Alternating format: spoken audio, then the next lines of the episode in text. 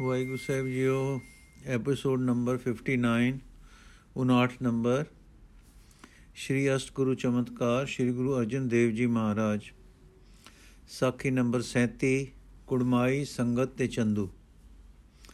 ਇਤਿਹਾਸ ਵਿੱਚ ਇੱਕ ਨਾਮ ਆਉਂਦਾ ਹੈ ਚੰਦੂ ਸ਼ਾ ਜਾਪਦਾ ਹੈ ਇਹ ਲਾਹੌਰ ਦਾ ਵਾਸੀ ਸੀ ਤੇ ਦਿੱਲੀ ਵਿੱਚ ਕਿਸੇ ਸਰਕਾਰੀ ਅਹੁਦੇ ਤੇ ਸੀ। ਇਸ ਨੂੰ ਦੀਵਾਨ ਕਰਕੇ ਬੋਲਦੇ ਸਨ। ਦੀਵਾਨ ਚੰਦੂ ਸ਼ਾ ਇਹ ਜਾਤ ਦਾ ਖੱਤਰੀ ਸੀ ਤੇ ਸ਼ਰੀਣ ਖੱਤਰੀ ਢਾਈ ਘਰ ਦਾ ਉੱਚ ਕੁਲ ਵਾਲਾ ਸੀ। ਸ਼ਰੀਣ ਖੱਤਰੀ ਢਾਈ ਘਰ ਦਾ ਉੱਚ ਵਾਲਾ, ਉੱਚ ਕੁਲ ਵਾਲਾ ਸੀ। ਰਾਜ ਇਹਨਾਂ ਦਿਨਾਂ ਵਿੱਚ ਜਹਾਂਗੀਰ ਦਾ ਸੀ। ਅਕਬਰ ਮਰ ਚੁੱਕਾ ਸੀ। ਚੰਦੂ ਦੇ ਘਰ ਇੱਕ ਕਾਕੀ ਸੀ, ਸਦਾ ਕੌਰ।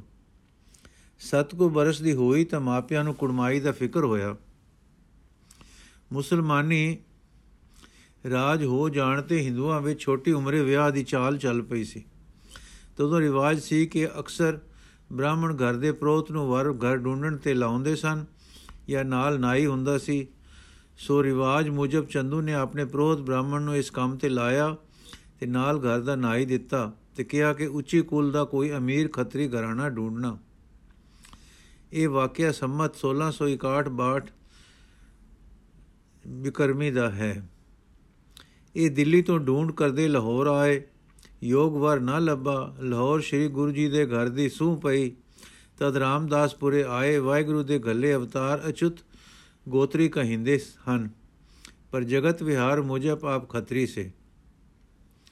ਗੁਰੂ ਹੋਣ ਕਰਕੇ ਪੂਜੇ ਸੇ। ਐਸ਼ਵਰਜ ਪ੍ਰਤਾਪ ਬੜਾ ਸੀ। ਮਾਇਆ ਦਾ ਅੰਤ ਨਹੀਂ ਸੀ। ਬ੍ਰਾਹਮਣ ਨੇ ਘਰ ਚੰਗਾ ਦੇਖ ਕੇ ਸ੍ਰੀ ਹਰਗੋਬਿੰਦ ਜੀ ਦੇ ਦਰਸ਼ਨ ਕੀਤੇ। ਪਰਮ ਸੁੰਦਰ ਅਰੋਗ ਛੋਟੀ ਉਮਰੇ ਦਾਨੇ ਬਹਾਦਰ ਡੀਲ ਸੁਡੋਲ ਤੱਕ ਕੇ ਤਸੱਲੀ ਹੋ ਗਈ। ਬ੍ਰਾਹਮਣ ਨੇ ਸ੍ਰੀ ਗੁਰੂ ਜੀ ਨੂੰ ਬਿਨੈ ਕਰ ਦਿੱਤੀ ਕਿ ਆਪ ਦੇ ਸਾਹਿਬਜ਼ਾਦੇ ਨੂੰ ਅਸੀਂ ਚੰਦੂ ਸ਼ਾਹ ਦੀ ਕਾਕੀ ਲਈ ਵਰ ਥਾਪ ਚੱਲੇ ਹਾਂ। ਦਿੱਲੀ ਜਾ ਕੇ ਸਗਨ ਵਿਜਵਾ ਦੇਾਂਗੇ ਪਰ ਜਦ ਇਹਨਾਂ ਨੇ ਦਿੱਲੀ ਜਾ ਕੇ ਚੰਦੂ ਨੂੰ ਦੱਸਿਆ ਕਿ ਉਹ ਮਾਇਆ ਵਿੱਚ ਅੰਨਾ ਬੋਲਾ, ਆਪਣੀ ਜਾਤ ਦੇ ਅਭਿਮਾਨ ਵਿੱਚ ਬੋਲਿਆ, ਪੰਡਤ ਜੀ, ਕੀ ਕਰ ਆਏ ਹੋ? ਚੁਬਾਰੇ ਦੀ ਇੱਟ ਮੋਰੇ ਨੂੰ ਲਾ ਆਇਓ। ਫਿਰ ਉਹ ਫਕੀਰ ਅਸੀਂ ਦੀਵਾਨ, ਤੁਸੀਂ ਕੁਝ ਨਹੀਂ ਵਿਚਾਰਿਆ, ਪਰ ਕੀ ਕਰਾਂ? ਜੇ ਕੀਤਾ, ਨਾਤਾ ਨਾ ਕਰਾਂ ਤਾਂ ਧੀ ਨੂੰ ਦੂਜਾ ਪਤੀ ਦਿਆਂ। ਇਹ ਗੱਲ ਦਿੱਲੀ ਦੀ ਸੰਗਤ ਵਿੱਚ ਪਹੁੰਚ ਗਈ। ਸੰਗਤ ਨੂੰ ਜਦ ਪੂਰਾ ਨਿਸ਼ਚਾ ਹੋ ਗਿਆ ਕਿ ਵਾਰਤਾ ਠੀਕ ਹੈ ਸੰਗਤ ਨੇ ਸ੍ਰੀ ਗੁਰੂ ਜੀ ਨੂੰ ਚਿੱਠੀ ਲਿਖੀ, ਜਿਸ ਵਿੱਚ ਸਾਰਾ ਹਾਲ ਲਿਖਿਆ। ਲਿਖਤਮ ਸਭ ਦਿੱਲੀ ਕੀ ਸੰਗਤ? ਸਤਗੁਰ ਕੇ ਸਨਮੁਖ ਅਰਦਾਸ। ਸ਼ਾਇਦ ਦੀਵਾਨ ਸੁਤਾ ਕੋ ਨਾਤਾ ਭੇਜੋ ਇਹ ਤੁਮਾਰੇ ਪਾਸ। ਆਪ ਅੰਕਾਰੀ ਬਨਿਓ ਚੁਬਾਰਾ, ਤੁਮੇ ਕਹਿਓ ਮੋਰੀ ਸੰਕਾਸ। ਬਿਨ ਸਰਦਾ ਤੇ ਮੂਰਖ ਬੋਲਿਓ ਇਤਿਆਦਿਕ ਨਿੰਦਾ ਕਰ ਹਾਸ। ਹਮਕੋ ਨ ਸੁਖਾਏ ਤਿਸ ਕਹਿਬੋ ਬਸ ਨ ਚਲਿਓ ਸੋ ਲਿਖਿਓ ਬ੍ਰਿਤਾਂਤ ਸੁਤਾ ਨ ਸਾਕਤ ਕੀ ਤੁਮ ਲੀਜੋ ਏ ਸਿੰਘ ਸੰਗਤ ਕੋ ਅਹੈ ਮਤੰਤ ਪਠਿਓ ਦੂਤ ਤੁਰਨ ਚਲ ਪਹੁੰਚੋ ਜਬ ਲੋ ਬਿਪਰ ਨ ਤਿਲਕ ਕਢੰਤ ਤਬ ਲੋ ਸੁਧ ਏ ਦ੍ਰੇ ਤਬ ਲੋ ਸੁਧ ਦਿਓ ਸ੍ਰੀ ਸਤਗੁਰ ਕੇ ਜਥਾ ਦੁਸ਼ਟ ਜਾਣੈ ਭਗਵੰਤ। ਇਹ ਚਿੱਠੀ ਵਾਚ ਕੇ ਸਤਗੁਰਾਂ ਨੇ ਸੰਗਤ ਦੀ ਆਗੇ ਸਿਰ ਮੱਥੇ ਤੇ ਧਰੀ ਤੇ ਸਾਖ ਲੈ ਸਾਖ ਲੈਣੋ ਨਾ ਕਰ ਦਿੱਤਾ, ਨਾ ਨਾ ਕਰ ਦਿੱਤੀ। ਉਸ ਵੇਲੇ ਦੀਵਾਨ ਵਿੱਚ ਭਾਈ ਪਾਰੋ ਦੀ ਵੰਸ਼ ਦਾ ਨਾਰਾਇਣ ਦਾਸ ਨਾਮੇ ਡੱਲੇ ਦਾ ਗੁਰੂ ਦਾ ਸਿੱਖ ਸੀ। ਉਸਨੇ ਆਪਣੀ ਕਾਕੀ ਦਾ ਨਾਤਾ ਸਤਗੁਰਾਂ ਦੇ ਪੇਸ਼ ਕੀਤਾ। ਉਸ ਗੁਰਮੁਖ ਵੰਸ਼ ਦੇ ਗੁਰਸਿੱਖ ਗੁਰਮੁਖ ਸਿੱਖ ਦੀ ਕਾਕੀ ਦਾ ਨਾਤਾ ਸਾਰੀ ਸੰਗਤ ਸੰਗਤ ਦੇ ਮੁਖੀਆਂ ਤੇ ਗੁਰੂ ਜੀ ਨੇ ਪ੍ਰਵਾਨ ਕਰ ਲਿਆ। ਸਾਖੀ ਨੰਬਰ 38 ਸੁਲਭੀ ਖਾਂ। ਸੁਲਹੀ ਖਾਂ ਪ੍ਰਿਥੀ ਚੰਦ ਦਾ ਇੱਕ ਮਾਤਰ ਸਰਕਾਰੀ ਅਹੁਦੇਦਾਰ ਸੀ। ਇਸ ਦਾ ਭਤੀਜਾ ਸੀ ਸੁਲਭੀ ਖਾਨ ਇਹ ਵੀ ਸਰਕਾਰੀ ਨੌਕਰ ਸੀ। ਇਤਿਹਾਸ ਵਿੱਚ ਲਿਖਿਆ ਹੈ ਕਿ ਗੁਰੂ ਕਿਆਂ ਵੈਰੀਆਂ ਨੇ ਕੋਈ ਜੜ, ਜੋੜ, ਤੋੜ, ਬਨਾਵਟੀ ਐਸਾ ਕੀਤਾ ਕਿ ਸੁਲਭੀ ਖਾਨ ਨੂੰ ਪੰਜਾਬ ਜਾ ਕੇ ਗੁਰੂ ਰਾਮਦਾਸ ਜੀ ਦੀ ਸਿੱਖੀ ਨੂੰ ਪ੍ਰਿਥੀ ਚੰਦ ਤੇ ਗੁਰੂ ਅਰਜਨ ਦੇਵ ਜੀ ਵਿੱਚ ਵਡਵਾ ਦੇਵੇ। ਇਸ ਮਾੜੇ ਮਨਸੂਬੇ ਵਾਲੇ ਅਹੁਦੇਦਾਰ ਨੇ ਜਦ ਨਿਰਵੈਰ ਗੁਰੂ ਤੇ ਵਾਰ ਕਰਨ ਲਈ ਜਾਂਦਿਆਂ ਬਿਆਸਾ ਕਿਨਾਰੇ ਡੇਰਾ ਕੀਤਾ, ਤਾਂ ਉੱਥੇ ਇੱਕ ਸੈਯਦ ਜਿਸ ਦਾ ਨਾਮ ਹਸਨ ਅਲੀ ਸੀ, ਆ ਪਹੁੰਚਾ। ਇਹ ਕਦੇ ਸੁਲਭੀ ਖਾਨ ਪਾਸ ਨੌਕਰ ਰਿਹਾ ਸੀ। ਜਦ ਨੌਕਰੀ ਤੋਂ ਹਟਾਇਆ ਗਿਆ ਤਾਂ ਉਸ ਦੀ ਤਨਖਾਹ 2 ਕੁ ਸਾਲ ਦੀ ਬਾਕੀ ਸੀ। ਇਸ ਨੇ ਆ ਕੇ ਹੁਣ ਸੁਲਭੀ ਖਾਨ ਤੋਂ ਤਨਖਾਹ ਮੰਗੀ। ਉਸ ਨੇ ਨਾ ਕੀਤੀ, ਸੈਯਦ ਨੇ ਜਿੱਦ ਕੀਤੀ ਤੇ ਸੁਲਭੀ ਨੇ ਉਸ ਨੂੰ ਗਾਲੀਆਂ ਦਿੱਤੀਆਂ। ਇਹ ਨਾ ਸਹਾਰ ਕੇ ਸੈਯਦ ਨੇ ਜੋਸ਼ ਵਿੱਚ ਆ ਕੇ ਤਲਵਾਰ ਚਲਾਈ ਤੇ ਸੁਲਭੀ ਖਾਨ ਦਾ ਸਿਰ ਕੱਟ ਗਿਆ। ਸ਼ਹਿਦ ਫੁਰਤੀ ਨਾਲ ਦਰਿਆ ਦੇ ਜਲ ਵਿੱਚ ਗੁੰਮ ਹੋ ਗਿਆ। ਲਿਖਿਆ ਹੈ ਕਿ ਜਦੋਂ ਸੁਲਭੀ ਖਾਨ ਦੇ ਆਉਣ ਦੀ ਖਬਰ ਗੁਰੂ ਜੀ ਨੂੰ ਪੁੱਜੀ ਤਾਂ ਸੀ, ਤਦ ਵੀ ਆਪਨੇ ਆਪਣੇ ਸਦਾ ਸੀਤਲ ਸੁਭਾਅ ਵਿੱਚ ਫਰਮਾਇਆ ਸੀ ਕਿ ਜੋ ਕੁਝ ਹੋਣਾ ਹੈ, ਸੋ ਹੁਕਮ ਵਿੱਚ ਹੋਣਾ ਹੈ। ਸਾਡਾ ਤਾਣ ਤਕਿਆ ਪ੍ਰਭੂ ਹੈ ਤੇ ਉਸ ਦਾ ਹੁਕਮ ਸਾਡੇ ਸਿਰ ਮੱਥੇ ਤੇ ਹੈ। ਇਹ ਸ਼ਬਦ ਤਦੋਂ ਦਾ ਉਚਾਰਤ ਦਸਿੰਦਾ ਹੈ। ਗਰੀਬੀ ਗਦਾ ਹਮਾਰੀ, ਖੰਨਾ ਸਗਲ ਰੇਨ ਛਾਰੀ, ਇਸ ਆਗੇ ਕੋ ਨ ਟਿਕੈ ਵੇਕਾਰੀ, ਗੁਰਪੂਰੇ ਇਹ ਗਲ ਸਾਰੀ। ਹਰ ਹਰ ਨਾਮ ਸੰਤਨ ਕੀ ਓਟਾ, ਜੋ ਸਿਮਰੈ ਤਿਸ ਕੀ ਗਤ ਹੋਵੇ, ਉਧਰੇ ਸਗਲੇ ਕੋਟਾ ਰਹਾਓ ਸੰਤ ਸੰਗ ਜਸ ਗਾਇਆ ਇਹ ਪੂਰਨ ਹਰ ਧਨ ਪਾਇਆ ਕੋ ਨਾਨਕ ਆਪ ਮਿਟਾਇਆ, ਸਭ ਪਾਰ ਬ੍ਰਹਮ ਨਦਰੀ ਆਇਆ। ਸਾਖੀ ਨੰਬਰ 39 ਸੁਲਹੀ ਖਾਂ। ਪਿੱਛੇ ਦੱਸ ਆਏ ਹਾਂ ਕਿ ਸੁਲਹੀ ਖਾਂ ਇੱਕ ਸਰਕਾਰੀ ਅਹੁਦੇਦਾਰ ਸੀ, ਜੋ ਪ੍ਰਿਥੀ ਚੰਦ ਦਾ ਪਰਮ ਮਿੱਤਰ ਸੀ। ਵੇਲੇ ਕੁ ਵੇਲੇ ਉਸ ਦੀ ਮਦਦ ਕਰਦਾ ਸੀ। ਇਸ ਨੇ ਗੁਰੂ ਅਰਜਨ ਦੇਵ ਜੀ ਨੂੰ ਇੱਕ ਤੋਂ ਵਧੇਕ ਵਾਰ ਖੇਚਲ ਦੇਣ ਦੀਆਂ ਵਿਉਂਤਾਂ ਕੀਤੀਆਂ। ਇਸੇ ਦੇ ਮਦਦ ਨਾਲ ਗੁਰੂ ਜੀ ਦੇ ਵਿਰੁੱਧ ਅਰਜ਼ੀ ਪਾਈ ਗਈ ਸੀ, ਜੋ ਸ੍ਰੀ ਗੁਰੂ ਜੀ ਦੇ ਸਰਦਾਲੂ ਪ੍ਰਸਿੱਧ ਵਜ਼ੀਰ ਖਾਨ ਦੀ ਮਦਦ ਨਾਲ ਫੈਸਲਾ ਹੋ ਗਿਆ ਸੀ। ਹੁਣ ਜਦ ਸੁਲਹੀ ਖਾਨ ਨੂੰ ਖਬਰ ਪੁੱਜੀ ਕਿ ਉਸ ਦਾ ਭਤੀਜਾ ਸੁਲਭੀ ਖਾਨ ਮਾਰਿਆ ਗਿਆ ਹੈ ਤੇ ਉਸ ਦੇ ਕਤਲ ਦੀ ਕੁਝ ਸੈਨਤ ਤ੍ਰਕਾਲ ਅੰਦੋਸ਼ ਗੁਰੂ ਜੀ ਤੇ ਸੱਟੀ ਗਈ। ਤਾਂ ਸੁਲੀ ਖਾਨ ਵਧੇਰੇ ਗੁੱਸੇ ਵਿੱਚ ਆਇਆ, ਕੁਝ ਚੰਦੂ ਨੇ ਚੁੱਕਿਆ, ਸੋ ਇਹ ਹੁਣ ਆਪਣੇ ਮਿੱਤਰ ਨੂੰ ਪਸੰਦ ਕਰਨ ਲਈ ਟੁਰਿਆ। ਇਸ ਸਾਲ ਪੰਜਾਬ ਦਾ ਮਾਮਲਾ ਘਟ ਉਗਰਿਆ ਸੀ। ਇਹ ਸੁਗਰਾਈ ਦਾ ਕੰਮ ਆਪਣੇ ਜਿੰਮੇ ਸੁਲੀ ਨੇ ਲੈ ਲਿਆ ਤੇ ਕੁਝ ਆਗਿਆ ਲੈ ਲਈ ਗੁਰੂ ਜੀ ਬਾਬਤ। ਫੋਲਾ ਫਾਲੀ ਦੀ ਕਿ ਮਾਝੇ ਦੇ ਲੋਕ ਸਭ ਗੁਰੂ ਦੇ ਹੁਕਮ ਵਿੱਚ ਹਨ। ਸੂਰਜ ਪ੍ਰਕਾਸ਼ ਮੁਜਬ ਦਿਲਿਓਂ ਚੱਲ ਕੇ ਆਪਣੇ ਸਵਾਰਾਂ ਸਮੇਤ ਇਹ ਰਸਤੇ ਵਿੱਚ ਪ੍ਰਿਥੀ ਚੰਦ ਦੇ ਪਿੰਡ ਕੋਠੇ ਉਸ ਨੂੰ ਮਿਲਣ ਦੇ ਤੇ ਹੋਰ مشਵਰੇ ਕਰਨ ਗਿਆ। ਚੰਦੂ ਨਾਲ ਮਤਾ ਦਿਲਿਓਂ ਹੀ ਮਤਾ ਮਤਾ ਮਤਾ ਕੇ ਟੁਰਿਆ ਸੀ। ਇਹ ਕੋਠਾ ਪਿੰਡ ਮਾਲਵੇ ਵਿੱਚ ਹੈ। ਸ੍ਰੀ ਗੁਰੂ ਜੀ ਨੂੰ ਸੰਗਤ ਵੱਲੋਂ ਖਬਰ ਪਹੁੰਚਾ ਦਿੱਤੀ ਗਈ ਕਿ ਸੁਲੀ ਖਾਂ ਆਪ ਜੀ ਨੂੰ ਖੇਤ ਦੇਣ ਦਾ ਮਨਸੂਬਾ ਧਾਰ ਕੇ ਮਾਮਲੇ ਦਾ ਬਹਾਨਾ ਲੈ ਕੇ ਸ਼ਾਹੀ ਹੁਕਮ ਨਾਲ ਫੁੱਲਿਆ ਆ ਰਿਹਾ ਹੈ। ਕੁਝ ਪ੍ਰਬੰਧ ਕਰ ਲੈਣਾ ਚਾਹੀਏ। ਜਦ ਇਹ ਚਿੱਠੀ ਸ੍ਰੀ ਗੁਰੂ ਜੀ ਪਾਸ ਪਹੁੰਚੀ ਤੇ ਵੱਡੇ ਵੱਡੇ ਸਿੱਖਾਂ ਨੇ ਵਾਚੀ, ਤਾਂ ਸਲਾਹ ਮਸਲੇ ਲਈ ਸਾਰੇ ਸ੍ਰੀ ਗੁਰੂ ਜੀ ਪਾਸ ਆ ਬੈਠੇ। ਉਸ ਵੇਲੇ ਦਾ ਸੰਖੇਪ ਹਾਲ ਗੁਰੂ ਜੀ ਦੀਆਂ ਇਹਨਾਂ ਚਾਰ ਸਤਰਾਂ ਤੋਂ ਸਹੀ ਹੋ ਜਾਂਦਾ ਹੈ। ਪ੍ਰਥਮੇ ਮਤਾ ਜੇ ਪਤਰੀ ਚਲਾਵੋ ਦੁਤੀਏ ਮਤਾ ਦੋਏ ਮਾਨੁਖ ਪਹੁੰਚਾਓ ਤੇਤੀਏ ਮਤਾ ਕੁਛ ਕਰੋ ਉਪਾਇਆ ਮੈਂ ਸਭ ਕਿਛ ਛੋੜ ਪ੍ਰਭ ਤੂੰ ਹੀ ਦੇ ਆਇਆ ਇਸ ਸਮੇਂ ਜਾਪਦਾ ਹੈ ਘਬਰਾਈ ਹੋਈ ਸੰਗਤ ਨੇ ਗੁਰੂ ਜੀ ਨੇ ਇਹ ਗੱਲ ਵੀ ਕਹੀ ਸੀ ਕਿ ਚਿੰਤਾ ਨਾ ਕਰੋ ਵਾਹਿਗੁਰੂ ਸਾਡਾ ਰਾਖਾ ਹੈ ਜੇ ਉਸਨੇ ਚਾਹਿਆ ਤਾਂ ਸੁਲਹੀ ਸਾਡੇ ਤੱਕ ਅਪੜ ਹੀ ਨਹੀਂ ਸਕੇਗਾ ਉਧਰ ਇਹ ਹੋਇਆ ਕਿ ਸੁਲੀ ਖਾਂ ਕੋਠੇ ਪਿੰਡ ਪਹੁੰਚਾ। ਪ੍ਰਿਥੀਚੰਦ ਨੇ ਬੜੀ ਖਾਤਰ ਕੀਤੀ, ਬੈਠ ਕੇ ਮਨਸੂਬੇ ਘੜੇ। ਉੱਥੇ ਰਹਿੰਦੇ ਇੱਕ ਦਿਨ ਸੁਲੀ ਖਾਨ ਨੂੰ ਪ੍ਰਿਥੀਚੰਦ ਸ਼ਿਕਾਰ ਤੋਂ ਮੁੜ, ਮੁੜੇ ਆਉਂਦਿਆਂ ਆਪਣੇ ਇੱਟਾਂ ਦੇ ਪਕਦੇ ਆਵੇ ਦਿਖਾਉਣ ਲੈ ਗਿਆ। ਉੱਥੇ ਜਾ ਘੋੜਾ, ਜੋ ਘੋੜਾ ਜਲਦੀ ਸਿਖਰੇ ਪੁੱਜਣ ਲਈ ਜੁੜਾਇਆ ਇੱਕ ਥਾਂ ਘੋੜਾ ਉਛਲਿਆ ਤੇ ਆਵੇ ਦੀ ਦੀਵਾਰ ਤੋਂ ਉਛਲ ਕੇ ਆਵੇ ਦੇ ਵਿੱਚ ਜਾ ਪਿਆ। ਉਹ ਥਾਂ ਐਸੀ ਦੱਬੀ ਅੱਗ ਵਿੱਚ ਮਗ ਰਹੀ ਸੀ ਕਿ ਚੀਕਾਂ ਮਾਰਦੇ ਤੇ ਪ੍ਰਾਣ ਅੰਤ ਮਾਰਦੇ ਦੇ ਪ੍ਰਾਣ ਅੰਤ ਹੋ ਗਏ ਤੇ ਘੋੜੇ ਸਣੇ ਉਹ ਸੜ ਸੜਮ ਹੋਇਆ ਕੋਈ ਯਤਨ ਬਚਣ ਬਚਾਉਣ ਦਾ ਪੇਸ਼ ਨਾ ਗਿਆ। ਅਖੀਰ ਬੜੇ ਯਤਨਾਂ ਨਾਲ ਬੁੱਝੀ ਹੋਈ ਦੇਹ ਕੱਢੀ ਤੇ ਦਫਨਾਈ ਗਈ। ਜਦੋਂ ਇਹ ਖਬਰ ਰਾਮਦਾਸਪੁਰੇ ਪੁੱਜੀ ਤਾਂ ਸ੍ਰੀ ਗੁਰੂ ਜੀ ਨੇ ਇਹ ਵਾਕ ਉਚਾਰਿਆ। ਸੁਲਹੀ ਤੇ ਨਾਰਾਇਣ ਰਾਖ ਸੁਲੀ ਕਾ ਹਾਥ ਕਹੀ ਨ ਪਹੁੰਚੈ, ਸੁਲਹੀ ਹੋਏ ਮੁਆ ਨ ਪਾਕ। ਰਹਾਓ। ਕਾੜ ਕੁਠਾਰ ਖਸਮ ਸਿਰ ਕਾਟਿਆ। ਖਿਨ ਮੈਂ ਹੋਏ ਗਿਆ ਹੈ ਖਾਕ, ਮੰਦਾ ਚਿਤਵਤ ਚਿਤਵਤ ਪਚਿਆ। ਜਿਨ ਰਚਿਆ ਤਿਨ ਦੀਨਾ ਧਾਕ, ਪੁੱਤਰ ਮੀਤ ਧਨ ਕਿਛੂ ਨ ਰਿਓ ਸੋ ਛੋੜ ਗਿਆ ਸਭ ਭਾਈ ਸਾਖ, ਕਉ ਨਾਨਕ ਤਿਸ ਪ੍ਰਭ ਬਲਿਹਾਰੀ, ਜਿਨ ਜਨ ਕਾ ਕੀਨੋ ਪੂਰਨ ਵਾਕ। ਸੁਲੀ ਖਾਂ ਤੋਂ ਨਰਾਇਣ ਨੇ ਰੱਖ ਲਿਆ ਹੈ। ਸੁਲੀ ਦਾ ਹੱਥ ਸਾਡੇ ਤੇ ਕਿਤੇ ਨਾ ਪੁੱਜ ਸਕਿਆ। ਸੁਲੀ ਆਪਣੇ ਮੁਸਲਮਾਨੀ ਧਰਮ ਅਨੁਸਾਰ ਅਪਵਿੱਤਰ ਮੋਤੇ ਮੋਇਆ। ਅਖੀਲੀ ਤੁਕਾਂ ਤੁਕ ਤੋਂ ਪਤਾ ਚੱਲਦਾ ਹੈ ਕਿ ਉਸ ਵਾਕ ਵਿੱਚ ਵੱਲ ਨਿਸ਼ਾਰਾ ਹੈ, ਜੋ ਆਪਨੇ ਕੀਤਾ ਸੀ ਕਿ ਸੁਲੀ ਸਾਡੇ ਤੱਕ ਨਹੀਂ ਅਪੜੇਗਾ। ਸਾਖੀ ਨੰਬਰ 40 ਗੁਰੂ ਜੀ ਦਾ ਨਿਸ਼ਕਾਮ ਜਗਤ ਪ੍ਰੇਮ। ਹਿੰਦੁਸਤਾਨ ਦੇ ਧਰਮ ਪ੍ਰੇਮੀ ਯੋਗੀ ਤੇ ਸੰਨਿਆਸੀ ਆਦਿਕ ਜਗਤ ਛੱਡ ਕੇ ਇਕਾਂਤ ਹੋ ਜਾਂਦੇ ਹੁੰਦੇ ਸਨ। ਇਹ ਇਸ ਲਈ ਕਿ ਉਹ ਮਾਇਆ ਤੋਂ ਬੀਤਰਾਗ ਹੋ ਜਾਂਦੇ ਸਨ।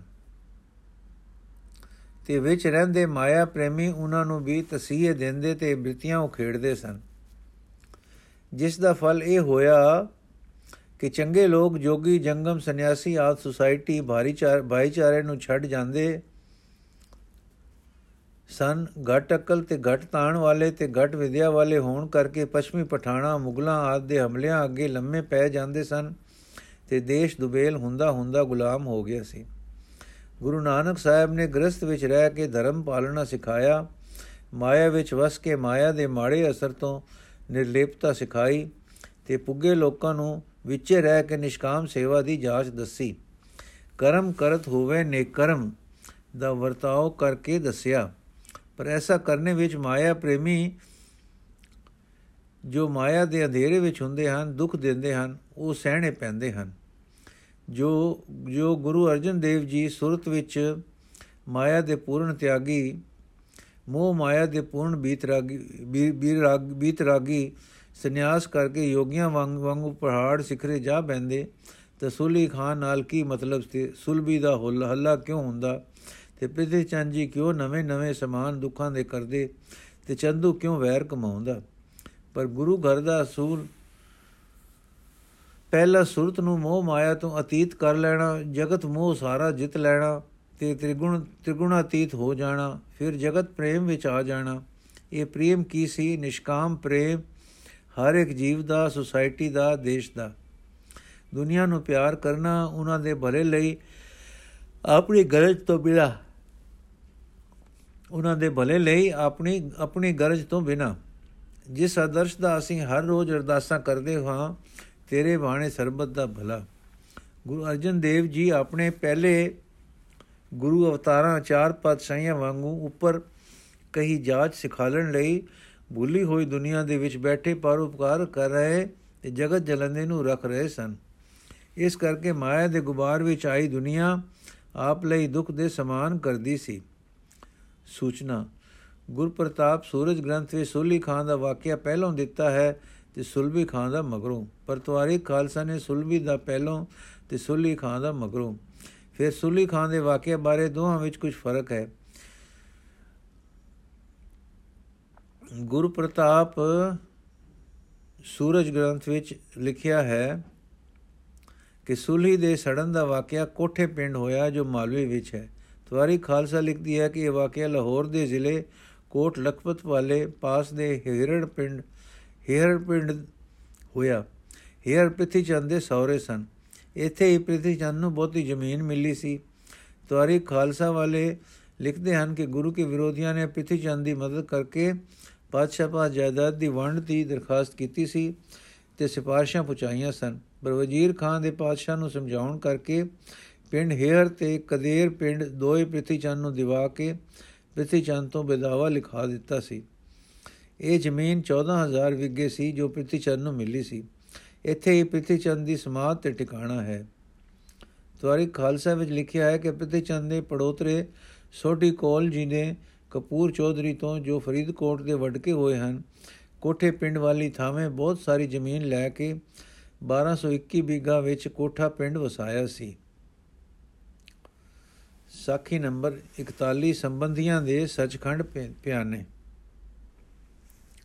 ਸ੍ਰੀ ਗੁਰੂ ਅਰਜਨ ਦੇਵ ਜੀ ਦੀ ਮਾਤਾ ਸ੍ਰੀ ਬੀਬੀ ਭਾਨੀ ਜੀ 1655 ਵਿੱਚ ਬਿਕਰਮੀ ਵਿੱਚ ਗੋਇੰਦਵਾਲ ਆਪਣੇ ਪੇਕੇ ਪਰਿਵਾਰ ਵਿੱਚ ਗਏ ਹੋਏ ਸਨ ਕਿ ਉੱਥੇ ਆਪ ਜੀ ਨੂੰ ਸੱਚੇ ਦਰੋਂ ਸੱਦੇ ਆ ਗਏ। ਤਵਾਰੀ ਖਾਲਸਾ ਦੀ ਰਾਏ ਕਿ ਬੀਬੀ ਭਾਨੀ ਜੀ ਦਾ ਸੱਚਖੰਡ ਪਿਆਨਾ 1662 ਦੇ 80 ਮਹੀਨੇ ਵਿੱਚ ਹੋਇਆ। ਇਸੇ ਸਾਲ ਕੱਤਕ ਦੇ ਮਹੀਨੇ ਸ੍ਰੀ ਮਹਾਦੇਵ ਜੀ ਗੁਰੂ ਜੀ ਦੇ ਬਰਾਤਾ ਦਾ ਸੱਚਖੰਡ ਪਿਆਨਾ ਹੋਇਆ, ਇਹ ਸਤਪੁਰਖ ਵੀ ਗੋਇੰਦਵਾਲ ਵਿੱਚ ਜਾ ਕੇ ਸੱਚੇ ਘਰਾਂ ਨੂੰ ਪਧਾਰੇ ਸਨ। ਤਵਾਰੀ ਖਾਲਸਾ ਨੇ ਪ੍ਰਿਥੀ ਚੰਦ ਜੀ ਦਾ ਚਲਾਣਾ ਵੀ ਮੱਗਰ 1200 1662 ਵਿੱਚ ਲਿਖਿਆ ਹੈ, ਜੋ ਸਹੀ ਨਹੀਂ ਜਾਪਦਾ, ਇਹਨਾਂ ਦਾ ਚਲਾਣਾ ਕੁਝ ਸਮਾਂ ਮਗਰੋਂ ਹੋਇਆ ਹੈ। ਸਾਖੀ ਨੰਬਰ 42 ਹਰਵੰਸ਼ ਤਪਾ। ਹਰਵੰਸ਼ ਤਪਾ ਧਰਮਸ਼ਾਲ ਦੀ ਟਹਿਲ ਕਰਦਾ ਹੁੰਦਾ ਸੀ, ਜੋ ਸਿੱਖ ਭੁੱਖਾ ਆਵੇ ਉਸ ਨੂੰ ਪ੍ਰਸ਼ਾਦ ਖਿਲਾਵੇ, ਜੋ ਥੱਕਾ ਆਵੇ ਉਸ ਨੂੰ ਉਸ ਦੇ ਗਰਮ ਪਾਣੀ ਨਾਲ ਪੈਰ ਧੋਵੇ ਰੂਗ ਛਕਾਵੇ। ਰਾਤ ਨੂੰ ਉੱਪਰ ਝੁਰੇ ਪਾਏ ਭੂਰੇ ਪਾਏ ਦੇਵੇ। ਪਾਣੀ ਗਰਮ ਕਰਕੇ ਇਸ਼ਨਾਨ ਪਿਛਲੀ ਰਾਤ ਕਰਾਏ ਤੇ ਅੰਮ੍ਰਿਤ ਵੇਲੇ ਗ੍ਰੰਥ ਜੀ ਦੀ ਬਾਣੀ ਪੜੇ ਤੇ ਤੀਸਰੇ ਪੈਰ ਭਾਈ ਗੁਰਦਾਸ ਜੀ ਦੀ ਬਾਣੀ ਪੜੇ ਤਾਂ ਸਿੱਖਾਂ ਨੇ ਕਿਹਾ, ਸਾਹਿਬ, ਗ੍ਰੰਥ ਜੀ ਦੀ ਮਰਿਆਦਾ ਕੀਤੀ ਹੈ, ਹੋਰ ਬਾਣੀਆਂ ਬੰਦ ਕੀਤੀਆਂ ਹਨ। ਤਾਂ ਉਸਨੇ ਸਾਹਿਬ ਦੇ ਅਰਦਾਸ ਕੀਤੀ, ਜੋ ਜੋ ਜੀ ਭਾਈ ਗੁਰਦਾਸ ਜੀ ਦੀ ਬਾਣੀ ਪੜਿਆ ਕਰੀਏ ਕਿ ਨਾ ਪੜਿਆ ਕਰੀਏ। ਤਾਂ ਬਚਨ ਹੋਇਆ, ਅਗਿਆਨੀਆਂ ਨੇ ਸ਼ਰੀਕਾ ਕਰਕੇ ਬਾਣੀਆਂ ਉਚਾਰੀਆਂ ਹਨ ਤੇ ਗੁਰੂ ਕੇ ਸ਼ਬਦ ਦੀ ਛਾਇਆ ਨਹੀਂ ਲੀਤੀ। ਉਸ ਬਾਣੀ ਨੂੰ ਵਰਜਿਆ ਹੈ ਤੇ ਭਾਈ ਜੀ ਦੀ ਬਾਣੀ ਤਾਂ ਮਾਨੋ ਸ਼ਬਦ ਦਾ ਟੀਕਾ ਹੈ। ਉਸ ਤੇ ਸਿੱਖੀ ਪ੍ਰਾਪਤੀ ਹੁੰਦੀ ਹੈ। ਜੋ ਈਸ਼ਰ ਦਾ ਰਿਦਾ ਗਿਆਨ ਹੈ ਤੇ ਗੁਰਾਂ ਦਾ ਰਿਦਾ ਸ਼ਬਦ ਹੈ। ਜੋ ਸਿੱਖ ਦਾ ਰਿਦਾ ਸ਼ਬਦ ਨਾਲ ਮਿਲਿਆ ਹੋਵੇ ਸੋ ਬੇਸ਼ੱਕ ਉਹ ਪੜਨਾ